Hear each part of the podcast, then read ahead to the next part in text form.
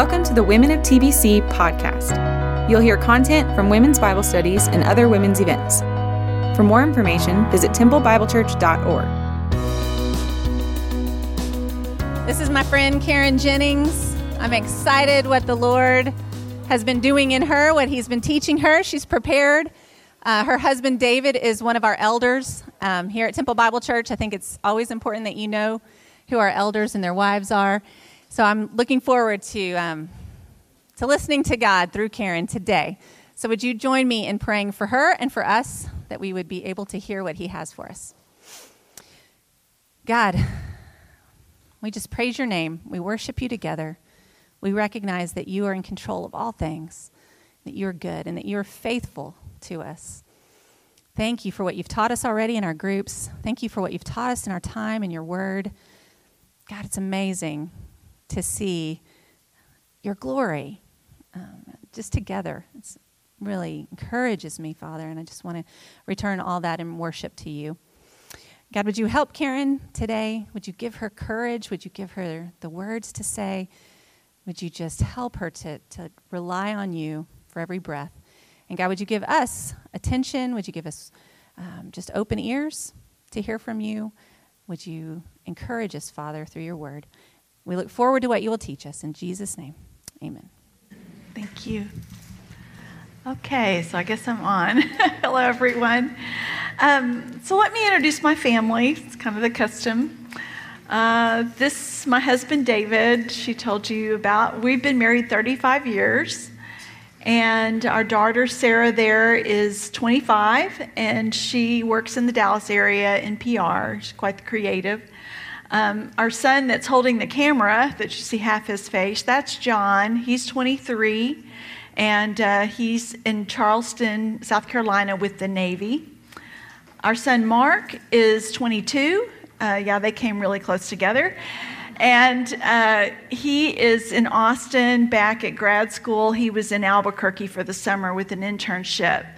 So this weekend, was in August, and it was my birthday. And so it was a really special weekend. We were all together. Um, we floated the Comal River. And um, again, these are my special people. Gary would have said, you know, you can line up all the families in the world, this is the one I would pick. Um, so, but my extended family, we did a lot of floating and a lot of time on rivers, Texas rivers um, in my childhood. So rivers bring back a lot of great memories for me. So let's open our Bibles now to Joshua 3 and 4. And I'm going to have you read along with me on a few passages. Less I have to talk, the more God talks is the better. Okay, so how fitting. In, here in Joshua 3 and 4, we have a very special family. They're on a road trip, there's a river, and memorials or memories. But just like my family uh, tales, this story is told in fits and spurts. Uh, don't we all have that relative, you know, that tells the family stories and they go on a side trip and we're sitting on the edge of our seat saying, Well, Aunt Dee, what's the rest of the story? Like, you didn't finish it all. I don't quite understand. So, it's not necessarily being told chronologically. Um, but just like our family stories, it's being told to get across something about the history of our family, something that we need to very much know a truth about our family. So the writer of Joshua uses some techniques that work really well in Hebrew and don't translate quite as well into English. Um, one of the commentaries I read was by Dale Ralph Davis, and he said that the author was using a, a, a a thing in Hebrew that's very similar to what Karen Smith mentioned, the chiasm. Or uh, she may have said it different, but anyway, that, that thing, okay, where it's talking about the crossing, then the memorial, and then the crossing again. So it's pointing us, everything in the story is pointing us to that memorial setting. Kind of, I, I missed that the first time through. I don't know if you did.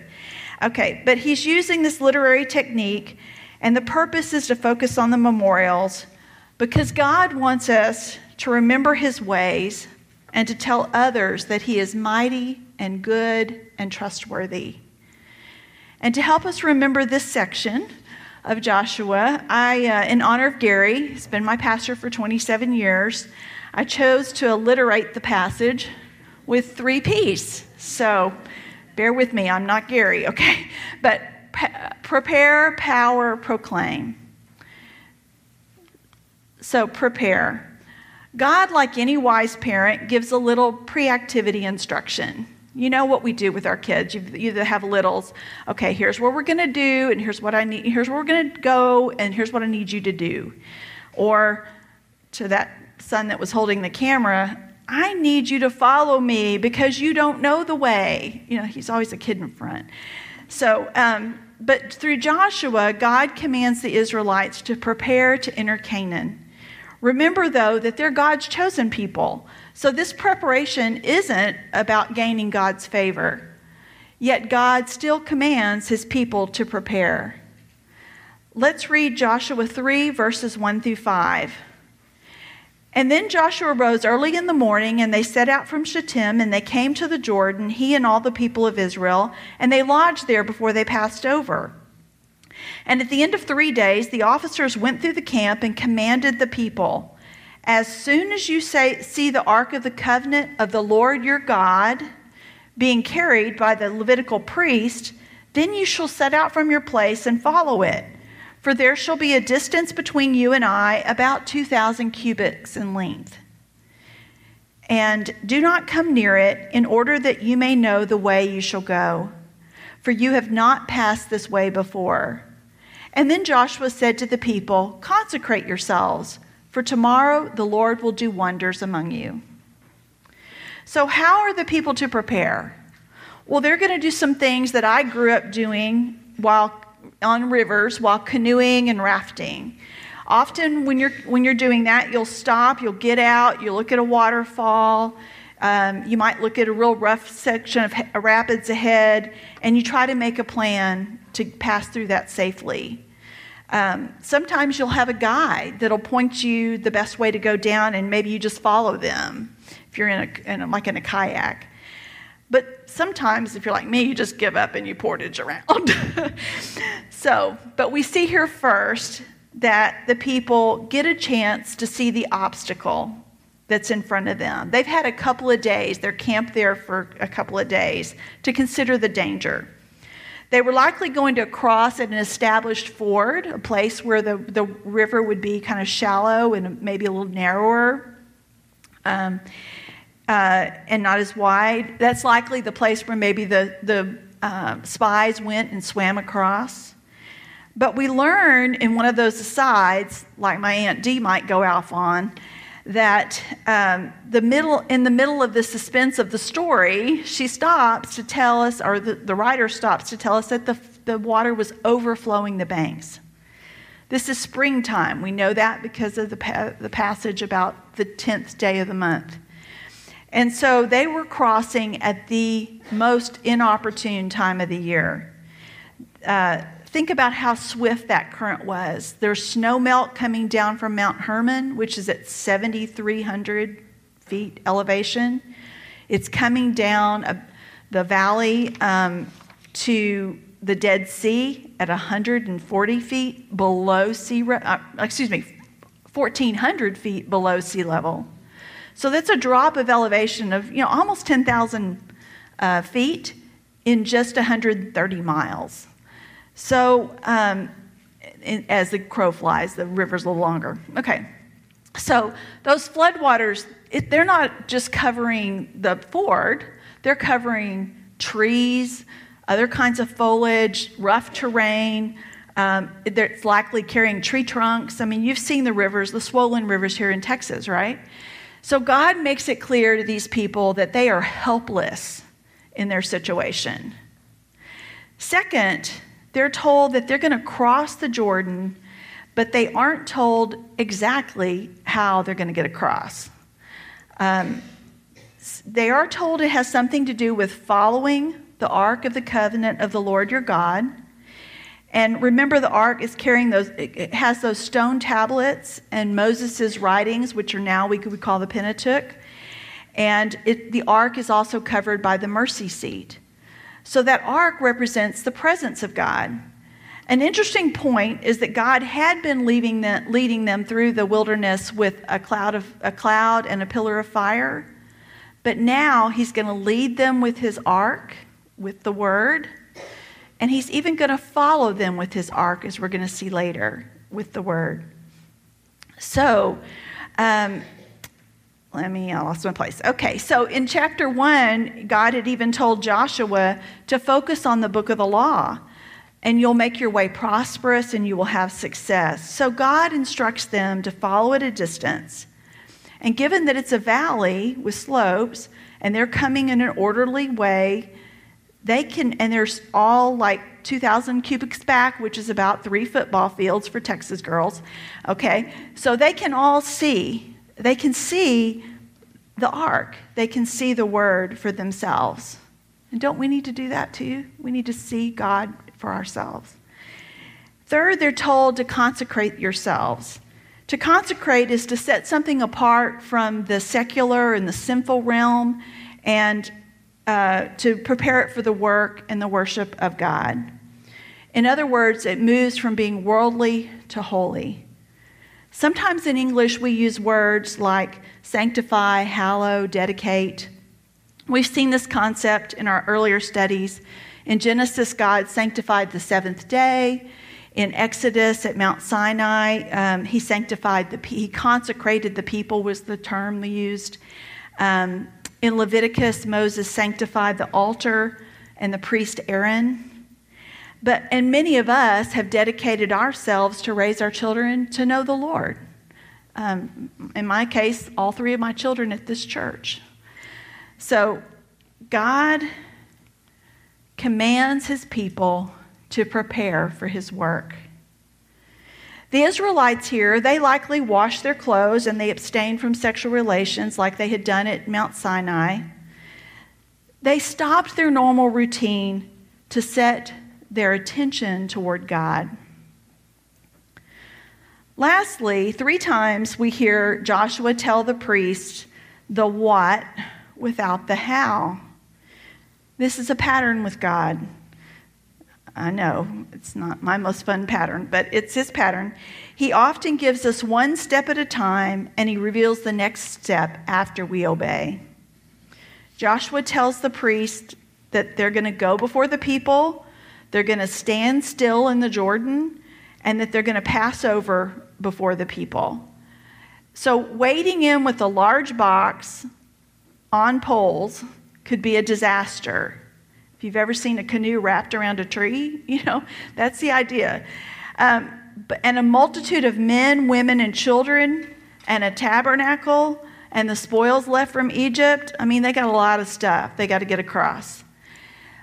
But the priests obey, even though nothing has been said about how it will be possible for them to stand still in the river. They set out before Joshua, even before Joshua tells the people about the wonder that God that they can expect to see. Do you suppose that their time of preparation had enabled those priests to trust God's appointed leader because they trusted Yahweh? Power. And why are the Israelites told to prepare themselves? Well, after being told, consecrate yourselves, at the end of verse 5, it says, For tomorrow the Lord will do wonders among you. Wonders are amazing things, marvels, miracles, those times when God displays his wonder in our world or his power in our world in a mighty way. And what wonder, what power, what wonder working power uh, will they behold? Let's pick up at verse uh, 13 in chapter 3 still, where Joshua describes the detail of the wonder before it happens. He says, And when the soles of the feet of the priests bearing the ark of the Lord, the Lord of all the earth, shall rest in the waters of the Jordan, the waters of the Jordan shall be cut off from flowing, and the waters coming down from above will stand up in one heap. And then in verse 17, Now the priests bearing the ark of the covenant of the Lord stood firmly on dry ground in the midst of the Jordan. And all Israel was passing over on dry ground until all the nation finished passing over the Jordan. And then 418, so I'll give you a minute. Look at 418, we get another unusual detail. And when the priest bearing the ark of the covenant of the Lord came up out of the midst of the Jordan, and the soles of the feet of the priest were lifted up on dry ground, the waters of the Jordan returned to their place and overflowed its banks as before. God displays his power as Lord of all the earth. He's just shown that he's powerful over nature and over time. God stops the water the minute those obedient priests' feet, the soles of their feet, hit the water, and he holds it back in a heap until the very time when their feet hit the dry ground on the other side. The priests simply stand still in the spot where God appointed them to stand. God did the work, and the ark represents his power as well. And since the people were told to stay back from the ark, you know, because we're not quite there yet, they're just now seeing the wonder, they get to see the power, they get to see the power of God to hold that water back. Now, they likely can't see the heap because it's probably a few miles upstream, but they see the water stop just in time. And then they're on the other side, on the other hillside, watching to see it come back just in time, too. So, God displays his power as Lord of all the earth. Proclaim. In the middle of all these instructions to the people and the priest, and before Joshua reveals the wonders that they will see, we see a command in verse 12 about choosing 12 men. It's just a little uh, foreshadowing. Nothing more is said until chapter 4, when we learn that the Lord is telling Joshua that he wants a memorial. God wants them to proclaim his might to all and to fear him forever. And a stone memorial is supposed to help them do this.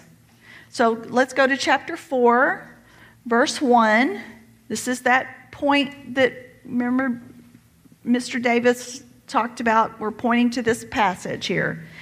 So when all the nation had finished over, passing over the Jordan, the Lord said to Joshua, Take 12 men from the people from each tribe a man and command them, saying, Take 12 stones from here out of the midst of the Jordan, from the very place where the priest's feet stood firmly, and bring them over with you and lay them down in the place where you will lodge tonight. And then Joshua called the 12 men from the people of Israel, whom he had appointed, a man from each tribe. And Joshua said to them, Pass on before the ark of the Lord your God into the midst of the Jordan, and take up each of you a stone on his shoulder, uh, according to the number of the tribes of the people of Israel, that this may be a sign among you. We saw signs back in John, didn't we? And when you, your children ask in time to come, What do these stones mean? Then you shall tell them, The waters of the Jordan were cut off before the ark of the covenant of the Lord. And when it passed over the Jordan, the waters of the Jordan were cut off. So these stones shall be to the people of Israel a memorial forever. So, note how the first memorial mentioned is to be built. It requires a stone from each tribe, even those three that had already gotten their land. They're, they're with these guys too. So one man was chosen from each of the 12 tribes, and after the people had crossed, he was to go back to the place where the priest carrying the ark stood, and he was to pick up a stone and carry it on to their camp for that night. Oh, okay. Together we claim the, the Lord's might to all, and we fear him forever. We also learn in, in verse 9 of that, just after that passage, that Joshua sets up a second stone memorial of 12 stones in the middle of the Jordan where the, the priest stood. Some translations would indicate there was just one, but I found more support, and like our, our author, felt that there were two one at the Israelites' camp of Gilgal, that we'll hear about in a minute, and one in the middle of the river. And when Joshua explains the reasons given for making these memorials, I think we see why two memorials were required. At the close of the passage, Joshua sets up the 12 stones carried from the river to, to Gilgal, and he explains the purpose of the memorials. Let's look at chapter 4, verses 20 through 24. And those 12 stones which they took out of the river Jordan, Joshua set up at Gilgal. And he said to the people of Israel, When your children ask their fathers in times to come, What do these stones mean? Well, then you shall tell your children, you shall let them know that Israel passed over this place on dry ground. Do you hear that repetition, that the Hebrew language, the way they use that? We do that with young children with songs and things. So, um, anyway, it sounds repetitious to us as English readers, but that's what's going on. So, the, the Lord dried up the waters of the Jordan for, until you passed over, as the Lord your God did to the Red Sea, which he dried up for us until we passed over reminding him again, you know, you had a chance, you did this 40 years ago, remember? But here's the thing I want you to see is so that this is the reason for the memorial, so that all the peoples of the earth, this is chapter 20, number 24, so that all the peoples of the earth may know that the hand of the Lord is mighty. All the peoples will know he's mighty. And that you, you the Israelites, may fear the Lord your God forever. So remember, they crossed at a ford. This would have been a public place where people from many lands and tribes would pass on a regular basis. They would nor- it would normally be shallow most of the times of the year. There's a crossing like this out at Camp Tahuaya, the Boy Scout camp, where with it has ra- wagon wheel ruts you can see in it. It's kind of cool. It was part of the Chisholm Trail. Uh, the memorial in the riverbed would be seen when the water was low, and most people only traveled when the water was low. And it would serve as a testimony to all the peoples of the earth that the Lord, the hand of the Lord is mighty. Their encampment at Gilgal, on the other hand, was private. Note that Gilgal would be their encampment for that night and for many to come. We learn next week that it's the place where they're going to faithfully prepare themselves for the battles to come by circumcising every adult male.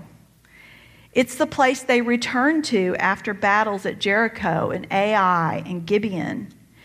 And as Amy Jimenez told us um, in the opening session, they were entering this promised land for rest, but they would have to fight for it. Our passage, even earlier in chapter 4, refers to the 40 fighting men that passed over the Jordan. Um, the, the very first people that passed were these 40 fighting men, from 40,000, excuse me, fighting men from the two and a half tribes that had already gotten their land.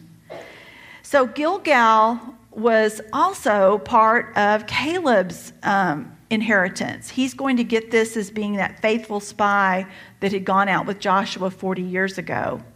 Gilgal's a pretty cool place, don't you think? So, this memorial, you know, it could have been a tower, but it could have been a circle. Gilgal kind of sounds like circle in, in Hebrew. Um, so, but it's that memorial is going to stand there and remind them that together they could indeed fear the Lord your God forever. And finally, let's remember too that now they're a nation. We, they're called a nation for the first time in chapter 3. Um, this is important because together that's how they're going to proclaim their God Yahweh. They'd been slaves in Europe, in, in Europe, in Egypt, uh, and without freedom, they didn't have possessions, they didn't have a government, they didn't have land, and now they're a holy nation. You know, they come out of e- uh, Egypt and now they have possessions. Um, they're free from, they're, they have to wonder a while, but they eventually get a law on Mount Sinai. They get the written word as Moses is writing it down. This is so cool that he was writing it down over this whole thing. Like, I didn't quite put that together until I was studying for this. Um, but, and now it's in the ark. Um, and soon they're going to inhabit their very own land. You know, it's what a nation state has land, it has a government, it, there are people. We're people, the Americans or whatever. Okay. So, so their identity has changed, just like Rahab's identity had changed that we heard about last week. Okay, so from this story, we're always asking how does this story point us to Christ? And in this passage, we see that the Word of God that was contained in the ark made a way for the Israelites to cross the Jordan, to be rescued from the wilderness, and to become a nation identified with their God, Yahweh. And we saw in the New Testament, particularly when we studied the, the Gospel of John together, that the Word became flesh, Jesus Christ, and by his great love shown to us on the cross, he rescued us from the power of sin and death and he made us a citizen of his kingdom. Just as Israel crossed uh, through the waters of death, baptism is a symbol of our death with Christ and resurrection to new life with him. Water kills. You know, you sing these bad storms and things. Water can kill. But it, so it took a miracle for Israel to cross those waters of death. And for us, only in Christ are we rescued from death and brought to new life and given a new identity. I love the words of 1 Peter here, verses, uh, chapter 2, verse 9 through 10. But you are a chosen race a royal priesthood, a holy nation, a people for his own possession. This is the church, you guys, for his own possession, that you may proclaim the excellencies of him who called you, hear it, out of darkness and into his marvelous light. Once you were not a people, but now you are God's people. Let us not forget that as citizens of this new nation, we are commanded to prepare for the work and worship of God. Leviticus 11:44 commands, "Consecrate yourselves therefore and be holy, for I am holy." That was written to the Israelites. But it's repeated again in 1 Peter 1:16. We're to be holy because God is holy. We're to be set apart to see the work and, and for the work and worship of God. So, what does this preparing look like? Well, we read His Word. I mean, y'all talked about this at your table. So, you know, you could read His Word. You can meditate on specific passages, like Joshua was told to do in chapter one. Uh, we may copy those, capaci- those passages. Some of you with calligraphy, you know um, pray through scripture, worship through song. We may work in, walk in nature and consider his ways. That's my husband's favorite. We may paint something that makes us think of him. We may fast from food or activity and consider the Lord instead.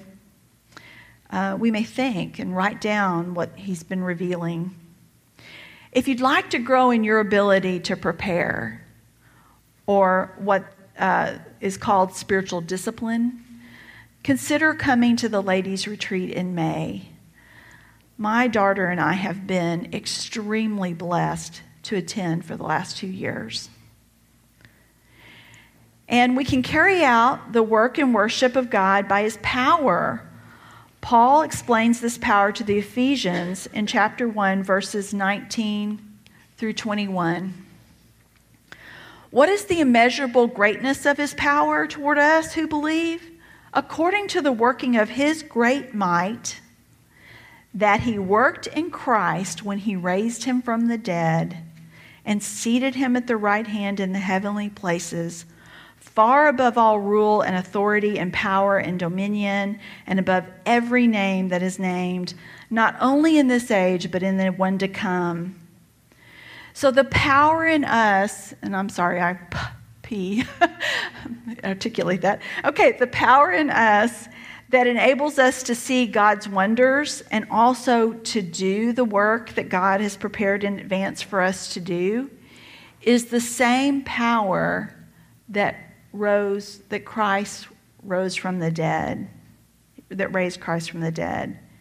There's nothing wimpy about the power within us when we are prepared and guided by the Holy Spirit. Here's a picture of the tomb near Golgotha in Israel. We got to go in 2015. Um, but you know that tomb, the doors open, the stones, they, the stone's a different place on the road. It's not right there. But um, when you look inside that, you see he is here, for he is risen. Um, the power that raised Jesus from the dead didn't leave him in the tomb. He was not only raised from the dead, but he was seated in those heavenly places. He reigns over this age and the one to come. We're commanded to proclaim Christ's work until he returns. Like the memorial for the nations built on the ford and the crossing in the Jordan, we should join with Paul in saying, he says this in Romans 15, uh, 19 through 20. I have fully proclaimed the gospel of Christ. It has always been my ambition to preach the gospel where Christ was not known. Our allegiance also has changed, just like Rahab's. We're no longer who we once were. We've been rescued from bondage to the things of this world, and we owe our allegiance to our King Jesus. And like the Israelites, we have a way to proclaim his mighty work on our behalf and to remind ourselves together to trust him forever. We did this this Sunday. Communion or the Lord's Supper was established by Christ Himself as a memorial that we share together. We always read this passage in 1 Corinthians 11 23 through 26. The Lord Jesus, on the night when He was betrayed, took bread, and when he had given thanks, he broke it and said, This is my body, which is in you. Do this in remembrance of me. And in the same way, also, he took the cup after supper, saying, This cup is the new covenant in my blood. Do this. And as often as you drink it in remembrance of me, for as often as you drink this bread and drink, eat this bread and drink the cup, you proclaim the Lord's death until he comes. Christ set this memorial up for us. It's, it's why it's one of my most favorite times in the, in the church body. So we've looked at how this applied to the Israelites, how it applies to us as a church body. Um, Amy encourages us to share something personal. That's kind of hard for me sometimes, but anyway. So, how does this apply to me personally? Well, these three things prepare, power, proclaim. This talk um, has been my obstacle. I was doing great until my Jordan River. I didn't want to talk about myself. Okay.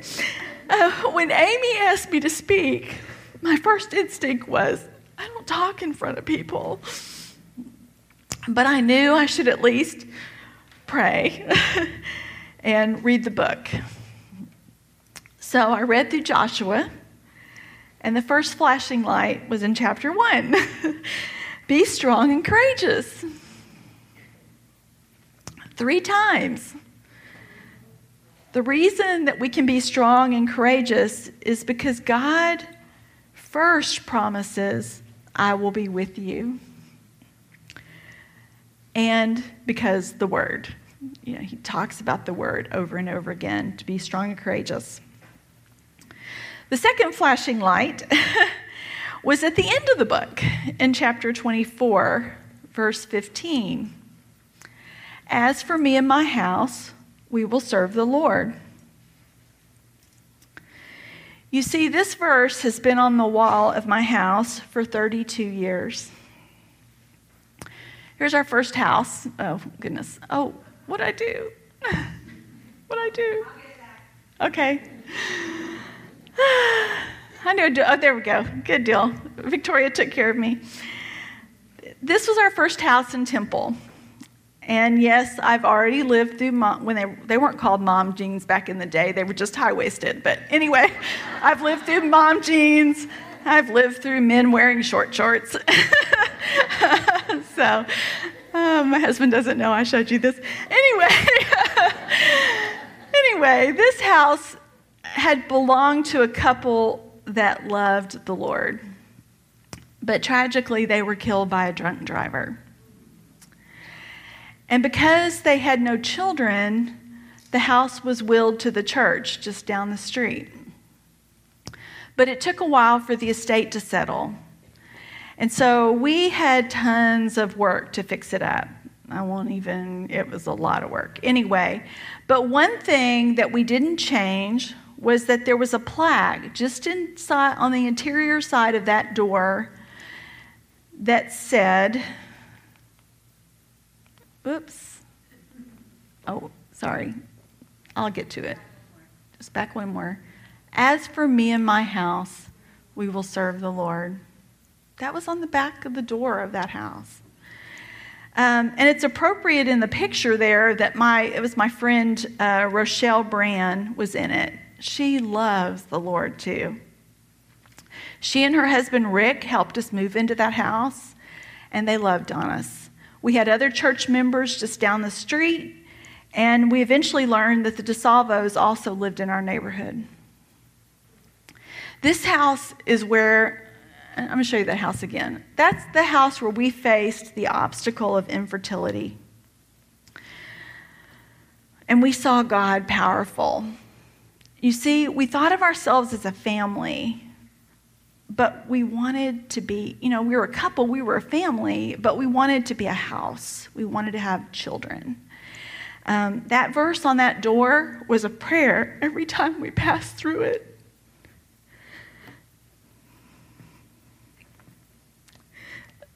This house is where we turned from the ways of the world because of the obstacle in front of us. We had nothing to do but prepare. We had to be in His Word, we had to be with His people. And together we sought the Lord, and He prepared us. And He showed us His power when He blessed us with Sarah. How can I not proclaim that He is mighty and that He is good and that He is trustworthy? So I tell you today, together with so many special people in this room, that Yahweh and His Son Jesus are mighty and they are good and they are, can be trusted. You can trust them personally. Let's pray. Just a moment.